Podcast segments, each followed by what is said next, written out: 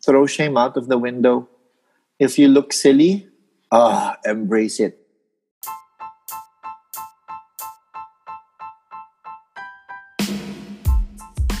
Hi there. This is Razzle, and you're listening to The Stunner.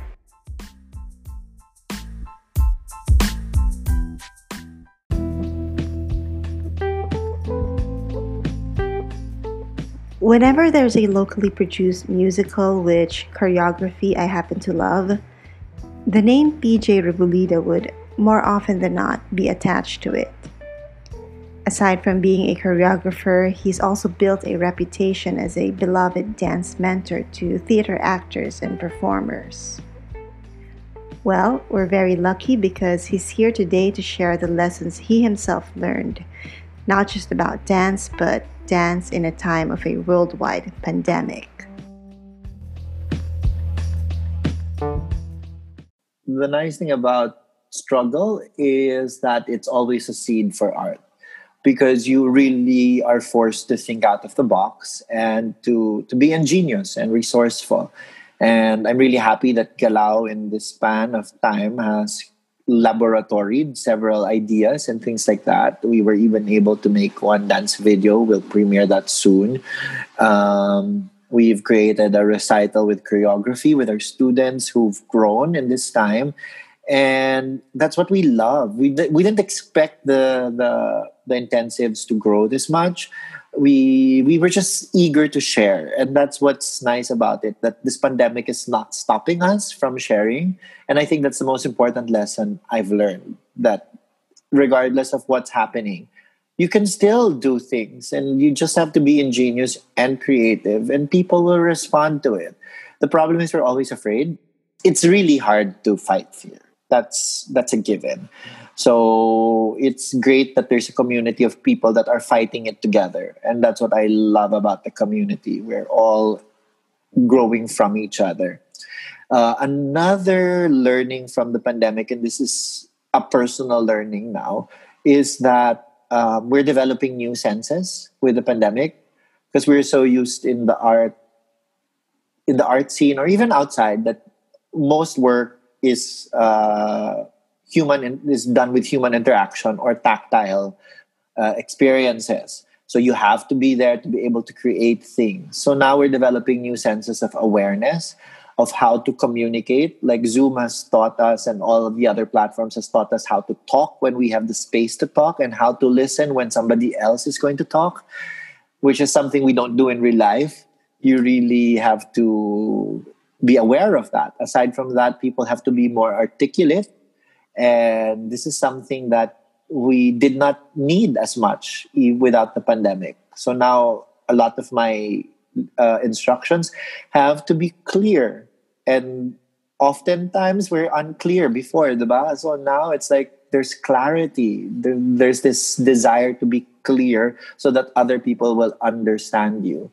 Um, aside from that, my spatial awareness, how to move in a small space artistically. Like small spaces are like so constricting, and once in a while it's refreshing, but it's the it's the norm now. So how do you move in a small space? When as a dancer, one of my first lessons was how to use the space available. So I had to move big, think CCP, main theater, dancing for 2,000 people in the audience, now you're just in a small room. I cannot even jump.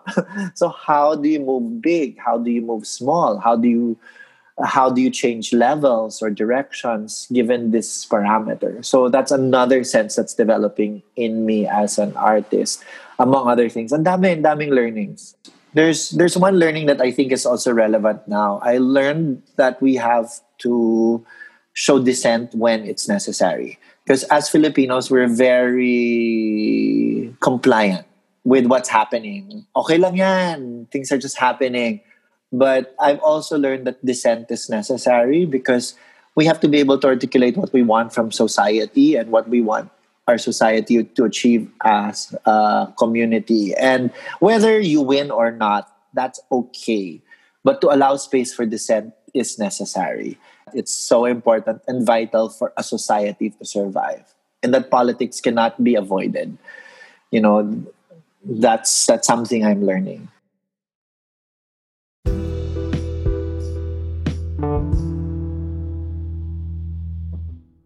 Is this accurate? You were already in your 20s when you started dancing? Yes. I started dancing after university pa. But have you always had an interest in it? What, what made that shift? Because I saw your background. It's like IT, right? Your job was IT and then tourism. Yes, I I I graduated tourism sa UP Diliman and I was very active with the marketing organizations in UP. So I was geared for a marketing career. So I did take a job in the IT industry, pero for marketing. But I only lasted a day and an hour. Right. But why dancing? When did that interest start? Uh, I'll have to say I consider myself an accidental dancer or artist, even because I took a break after I quit the job. I, I knew I couldn't take the office. I was really counting the hours, and on the second day, I was already looking forward to my lunch break. And it was only 8:30 a.m. And every minute, I'd be like, "Sana mag lunch break na." And like, if if this is like this every day, then I quit. So, so I went to the mall, and then I saw a poster for Trumpets Playshop. And I'm like, you know what? Maybe I take a break and I take a workshop. So I called my dad on the cell phone. Sabi ko, Dad, is it okay if I don't work for a while? and then he said, Oh, you can do that. Your brother did that also. So might as well you do it also. I'll give you a year. I'll support you. And then after, you can start looking for a job. So I said, okay. So I took a workshop. And I liked the workshop and I continued to do more workshops. And then I got into this sing and dance workshop with James La Fortesa. So I credit him for getting me into dance. It was with Sweet Plantado from the company. She was teaching the singing side. James was singing the was teaching the dancing. Um, he asked me one day how old I was, and I said I was turning 21. And he's like, uh, "Do you want to dance?" Yes. And sabi niya, pwede ka pa. So he invited me to to go to steps to to interview and audition for a scholarship. Eh, tapos na yung audition. Pero sabi niya, you know what, just interview. So I was really fortunate to meet, meet Sofia Zobel Elizalde, who heads Steps. And she's like, why do you want to dance? I want to become a musical theater actor. And to do that, I needed to sing, dance, and act. So she said, okay, we'll take you in the scholarship. Little did I know that the scholarship involved not just jazz classes, jazz, jazz dance, it also involved music, um, sorry, it also involved ballet and modern dance. I was required to take those classes. Sabi ko, for the sake of the scholarship, why not? I'll just, I'll do the requirement and I'll just try my best little did I know, three years later, I would be moving to CCP and eventually joining Ballet Philippines. So that was how I transitioned into becoming a dancer. So it, that was really interesting. While I was at Steps, it was like always eye opening. I started enjoying my time in the studio and I became hungry for the for technique and for chances to dance. So my required classes were six classes a week, but I would be at the studio at least uh, two more times over, taking as much as 11 to 12 classes a week because I wanted to really grow as a dancer. That was uh, while I was doing my acting career. And thank God, Repertory Philippines at that time was right beside Steps. So after rehearsals at Repertory, I would just cross into the next studio right beside. So that was a really beautiful time for me. Three years yon. Three years. And then I went to CCP and then eventually Ballet Philippines and then elsewhere. Now you founded um, Galaw, what's the complete name? Galaw Company Dance Theater? Galaw.co. Galaw.co Dance Theater. Dance yes. Theater. So what what um what made you want to start? Is this only you or is this a project by a team or well, it started first as me because I've been doing, I've been members of several companies already, and eventually I started a freelance career. And while I was freelancing, all the projects that came to me had already concepts that were already constructed. So I came in to implement constructs and ideas of other people. Of course, they were collaborative in the sense that I could contribute to the end product, but I really wanted to create work that started from my heart. So in 2019, I decided to do a solo show with the things that I wanted to do. And from there, I decided to create an intensive to share my work, my aesthetic, and my skill sets to other performers who want to do it as well. And the nice thing about Galaw.co is it grew organically. It's like I'm the first you know there's so many plantitos and plantitas now. I'm the first i'm the first propagation. I'm right. the first propagation yeah. and my my first show was a solo. My first show my first intensive was just me. So it was like the first leaf diba? and then eventually it drew people to the project and to the ideals and the vision. So eventually i two members joined. That was joni and jordan they were the first two, and we created uh, a beautiful 20 minute pas de deux, very long for two people, very taxing, emotionally invested, and physically demanding pas de deux over the course of four months. And when we premiered that, while we were creating that, more people got drawn to the to the energy, to the ideal and that's how we've grown. We've grown organically. Three members joined again after. That was Chef Flores and Julio La Fortesa and John Paul Ortenero. And then eventually Abby Manoto and Luis Man- uh, Marcelo also start joined. So we're now eight people. And as of today, because of the pandemic, we've met new people and I'm introducing three apprentices this week into the company. Aside from scholars, yes is there a specific or what kind of dance do you do? Do you have a specific genre that you focus on? Can, can you talk more about that? What kind of dancing that goes on in, in Galaw? okay, the thing about Galaw is that we don't espouse one style of dancing. Um, that's why we call it Galaw.co dance theater, is that we, we meld uh, dance aesthetics and theater aesthetics to be able to tell a story. So it doesn't matter what style, so long as it tells the story. But we can really say that we're primarily more contemporary in approach. Um, but we do train classically because uh, I believe that in order to break rules, you have to understand the classical form. And I really enjoy that that that growth from something that's so structured into something that develops into its own being. That's how we create work actually with Galaw.co. It's very organic. It's not like step one, step two, step three, you have a piece. Our our steps are all over the place and it's it's really a laboratory, the creation process. And until you find things that work. So so there, that's where we are. Even our f- the first pas de deux was an abstract piece. We started with just abstract studies until it developed its own storyline, which became a real story, which is still open to interpretation. Our second uh, piece is inputs from the audience, and every time it's different. Our third piece, which is my last uh, work with Galaw.co, is based on Franz Kafka's uh, The Metamorphosis but we really took it outside of the box and gave it a different perspective that came from personal experiences similar to Gregor. So it's not really the story of Gregor, it's the story of the Gregor in everyone, the Gregor Samsa. So this is where we're taking things from and we really want to challenge the way we think and not go with the mold and and look for ways to create. We can't say we're perfect, but we love to create. So if you ask us what our style is, it's organic. That's that's what our style is, and it we involve theater, we involve sound sense, we involve music. We actually hope to be able to go into the other senses in the future, even sound and taste and smell. So so we don't know yet where we'll go. I mean, I wish we had all the budget to be able to experiment all the time. but if you ask us about style, it's organic. But we train using using classical forms and an open mind.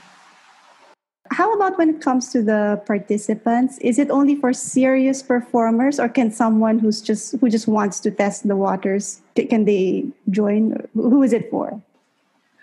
Well, I've I've I've I've been watching how Galaw has grown, and after all the cycles we've done in the pandemic, I can clearly see that the people we attract are people that are hungry for something that's uh, authentic and sincere.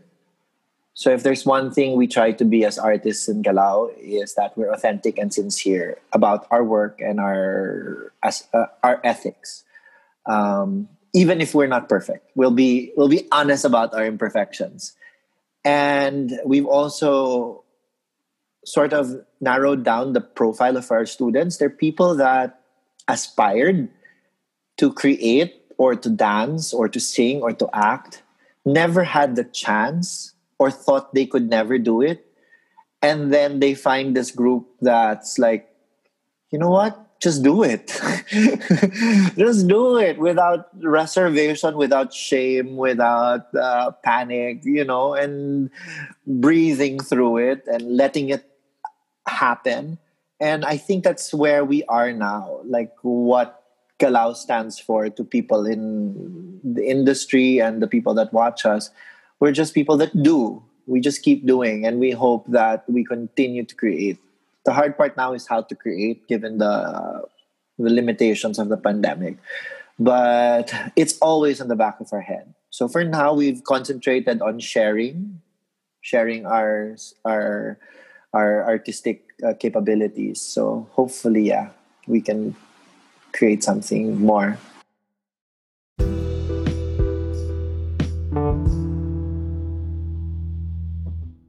When we say art, we have this concept of art being immortal, right? Or, or ha- have it has some aspiration or capability for some measure of longevity, right? With dance, with choreography, how do you preserve it and pass it on? Well, for choreography, the most obvious way of uh, documenting is through video, and but video has only been there in the last fifty years. Or I mean, for dance, I mean there are videos as early as the early nineteen hundreds of. I mean, early nineteen hundreds pa yung videos. But some may mga videos from the days of old pa. I don't I don't know what years. But there's also notation for dance there's two kinds of notation. There's Laban notation and Benesh. That's that's learned by people in university, and it's been used. Um, there are very few people who use it, so it's it's hard to make that the barometer for documenting dance, but it is possible. Now, the most uh, prevalent the way of passing on dance is not through video; it's actually through actual sharing so it's people passing on a tradition. But the most uh, famous traditions is from Russia. And one of the most famous choreographers is Marius Petipa. And his work lives on until now. He's like the Shakespeare of dance. And almost all the classical ballets, if you ask who choreographed it, it's like nowadays you're going to say, say for example, I did it. It's PJ Rebullida after Marius Petipa because he was the barometer for classical ballet. So it's passed on by tradition from teacher to student. Then the student becomes a teacher and passes it on to the next student. So it's a tradition that's passed on down. And I went into the companies from Ballet Philippines to PBT to BM to abroad. It's also how they pass on choreography. So, like if I have to learn something new, like I had to learn Te Deum with Ballet Philippines. Then Denisa Reyes came back to teach it. She was the main choreographer. When she wasn't there, the people that danced it for her were the ones uh, teaching us the choreography, uh, aside from video. So it's really important to document work now. So at least now it's more accessible because we have phones, tablets, and laptops. So, but the best way to translate is through human translation. So you can watch on the video the hand of the dancer goes this way. So you can copy it right?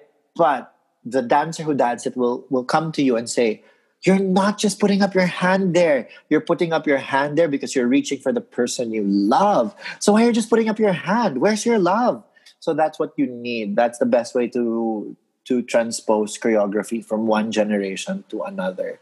It's really through that that experiential knowledge that dance is passed on.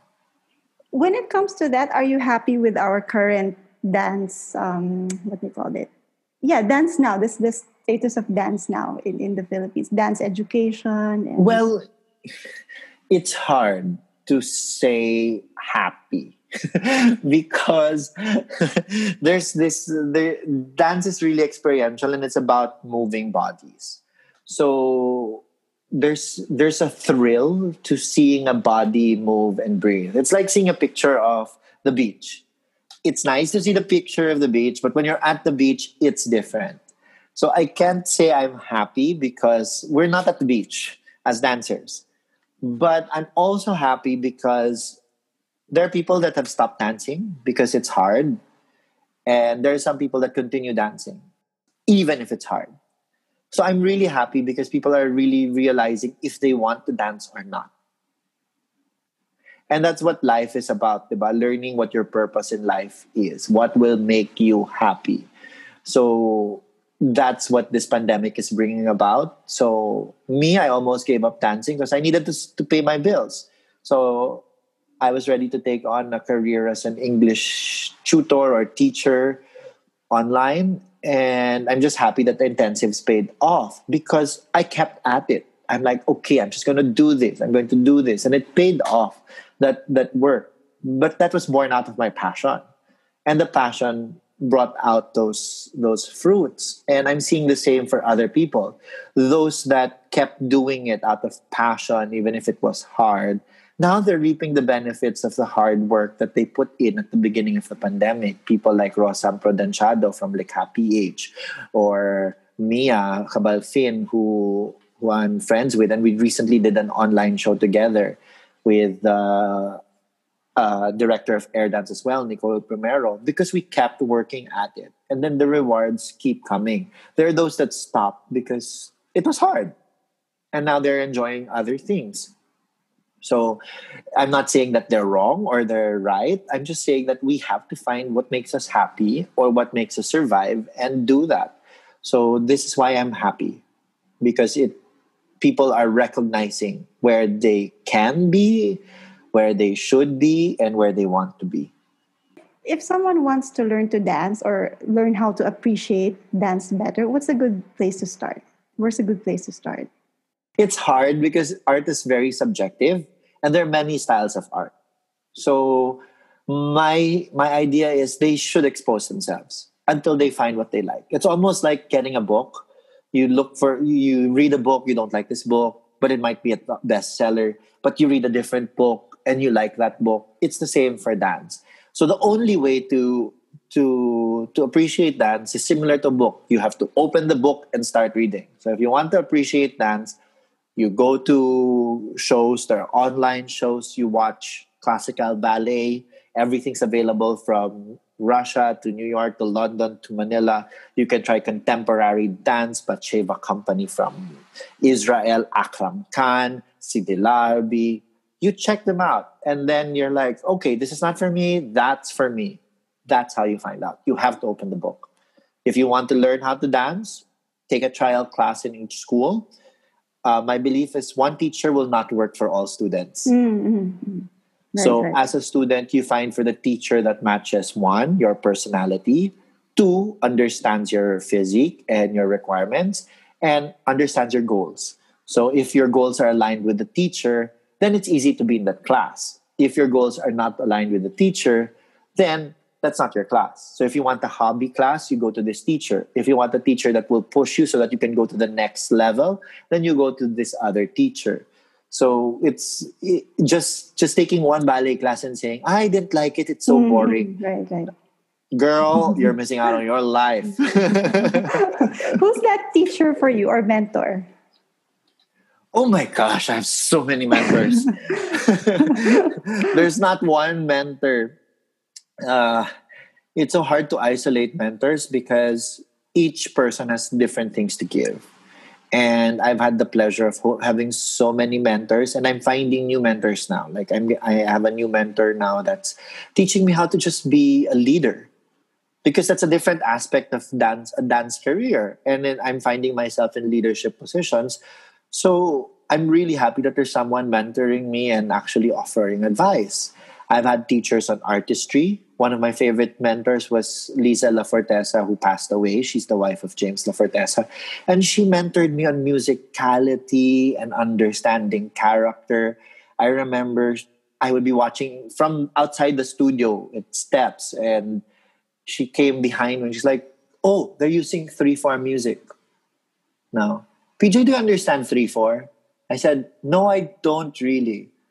So she took me aside, she put me down, she pulled me, and she sat down and gave me a music theory class that afternoon out of the blue. And until now, I'm really I'm really thankful because I can understand music better.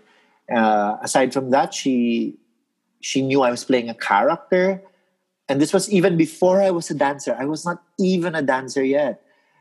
She was like, "PJ, you're playing this role, right? Here, here's an essay on." Romeo and Juliet. Here's an essay on Swan Lake. You're playing Rothbart. Read this essay. And it wasn't even about Rothbart. That essay was about understanding of Swan Lake and the storylines and characters. And it gave me depth to my performances. So if anything, I'm not the best dancer, really. Like there's so many people better than me, especially since I started late. So what what what aces can I offer? Like if you're playing cards, you have to offer an ace. What ace can I offer? I offer the depth of character and understanding of a role and a hardworking person. And that's where I was. And I think that helped me move forward because that gave me my edge. So I'm really grateful to teacher Lisel, who's one of my best mentors. Do you have a favorite dancer right now or a favorite kind of routine that you do or dance? Or what are you into right now? Whew what am I into? I'm into. I just learned how to take care of plants. That's what I'm into now. I can. and what I'm learning is that um, I can be overdoting, and it's it's the same for me as a choreographer as well, and as a director and as a teacher. I can be very overdoting, and I'm learning now how to let people thrive, just like animals, animals, just like plants, animals. Although I do think sometimes we're animals as human beings, and we have to thrive. That's the biggest lesson I've learned, and how to let people thrive is always different from one person to the other. And it requires understanding, discernment, compassion, patience. And that's what I'm into now that understanding of how people thrive. And yeah, I love animal movements. I want to learn animal flow. Some of my choreographies are very animal like. So, if anything, that might be my next uh, thing to get into animal flow. But I'm also learning how I'm, I want to start free diving also. So, ang daming, ang dami kong gustong gawin. but it's not about dance, huh? That's the interesting thing. When I, I question myself, like, why shouldn't I be more interested in other choreographers or other dancers? I'm more interested in other things about plants, life, living, and water and everything. And I think that fuels my art. And to copy others because they're doing something for me is a cop out. I think it's a good way to start. It's a good starting point. But for anyone who wants to start maturing as an artist, my advice is to look at life and use what you have in your life in your art. That's the best. That's your best fuel. Yeah, you can take inspiration from others who are charting the same course as you but the best art is when you take from what you have and you that's your that's the that's how you can be unique. That's the only way you can be unique because nobody has your perspective. Nobody has your eyes. Nobody has your body. So do it. Can you give me a practical tip? What if i just want to teach myself how to be a better dancer at home or when i go out and when i have fun? How can i teach myself to be a better dancer? Uh, remove shame. Throw shame out of the window. If you look silly, ah, embrace it. If you look stupid, embrace it. And if people start laughing you, tell them, I don't care. Because that's the biggest fear of most everyone to look stupid, to look silly. But for me, it's what you embrace, and you'll find yourself getting better because the freedom comes. And dancing is better when there's freedom in the mind and in the body when there's fear, where there's uh, this uh, sense na baka pagtawanan ako, the, the body recognizes it. So your muscles contract, your brain contracts, and there's no space to move. And movement happens when the muscles expand and contract. So if you want that to happen, freedom has to be there.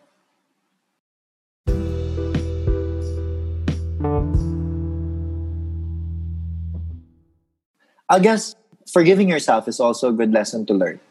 Knowing when to forgive yourself. And I, I, I started practicing yoga again. And what I love about the practice, like today, I managed to do an arm balance that I never even tried before. And I, I was able to do it today. And the nice thing about yoga kasi is you recognize when you can go forward and when you have to hold back. So that's a practice that we have to learn. We have to learn how to accept because in life, we're in society, we're so trained to keep moving forward, keep moving forward, and that's the only barometer of success. If you don't move forward, people will look down on you. You're not worthy of anything.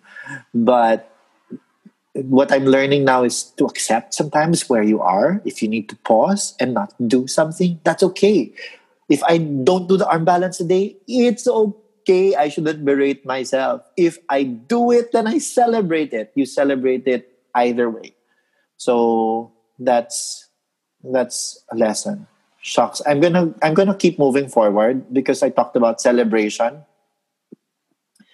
And I've been faced with situations now where people you have to let go of some people. And the hard part in society is that we are always celebrating birth but we never celebrate death or decay. And I discovered wabi sabi a few years back from Japan, which is the philosophy of, of holding everything in equanimity. So all things are equal. So birth, growth, decay, and death are equal. And it's your cycle. But we hold on to birth and growth. And then when we have to decay and we have to to die, we fight so hard. I mean, I'm not saying don't fight. I mean, we fight to live. There, we have to keep fighting to live, but we have to celebrate also the fact that our life cycles are over. And I'm seeing people really like having a hard time deal with things. And I, I'm not saying I'm correct. I'm not saying I'm wrong. I'm just saying that this might be another way of looking at life. And yeah, looking at everything in equanimity. So I will celebrate birth, I will celebrate growth, I will celebrate decay, and I will celebrate death. And it makes life easier to deal with. Of course, it's still not easy. Ha ha.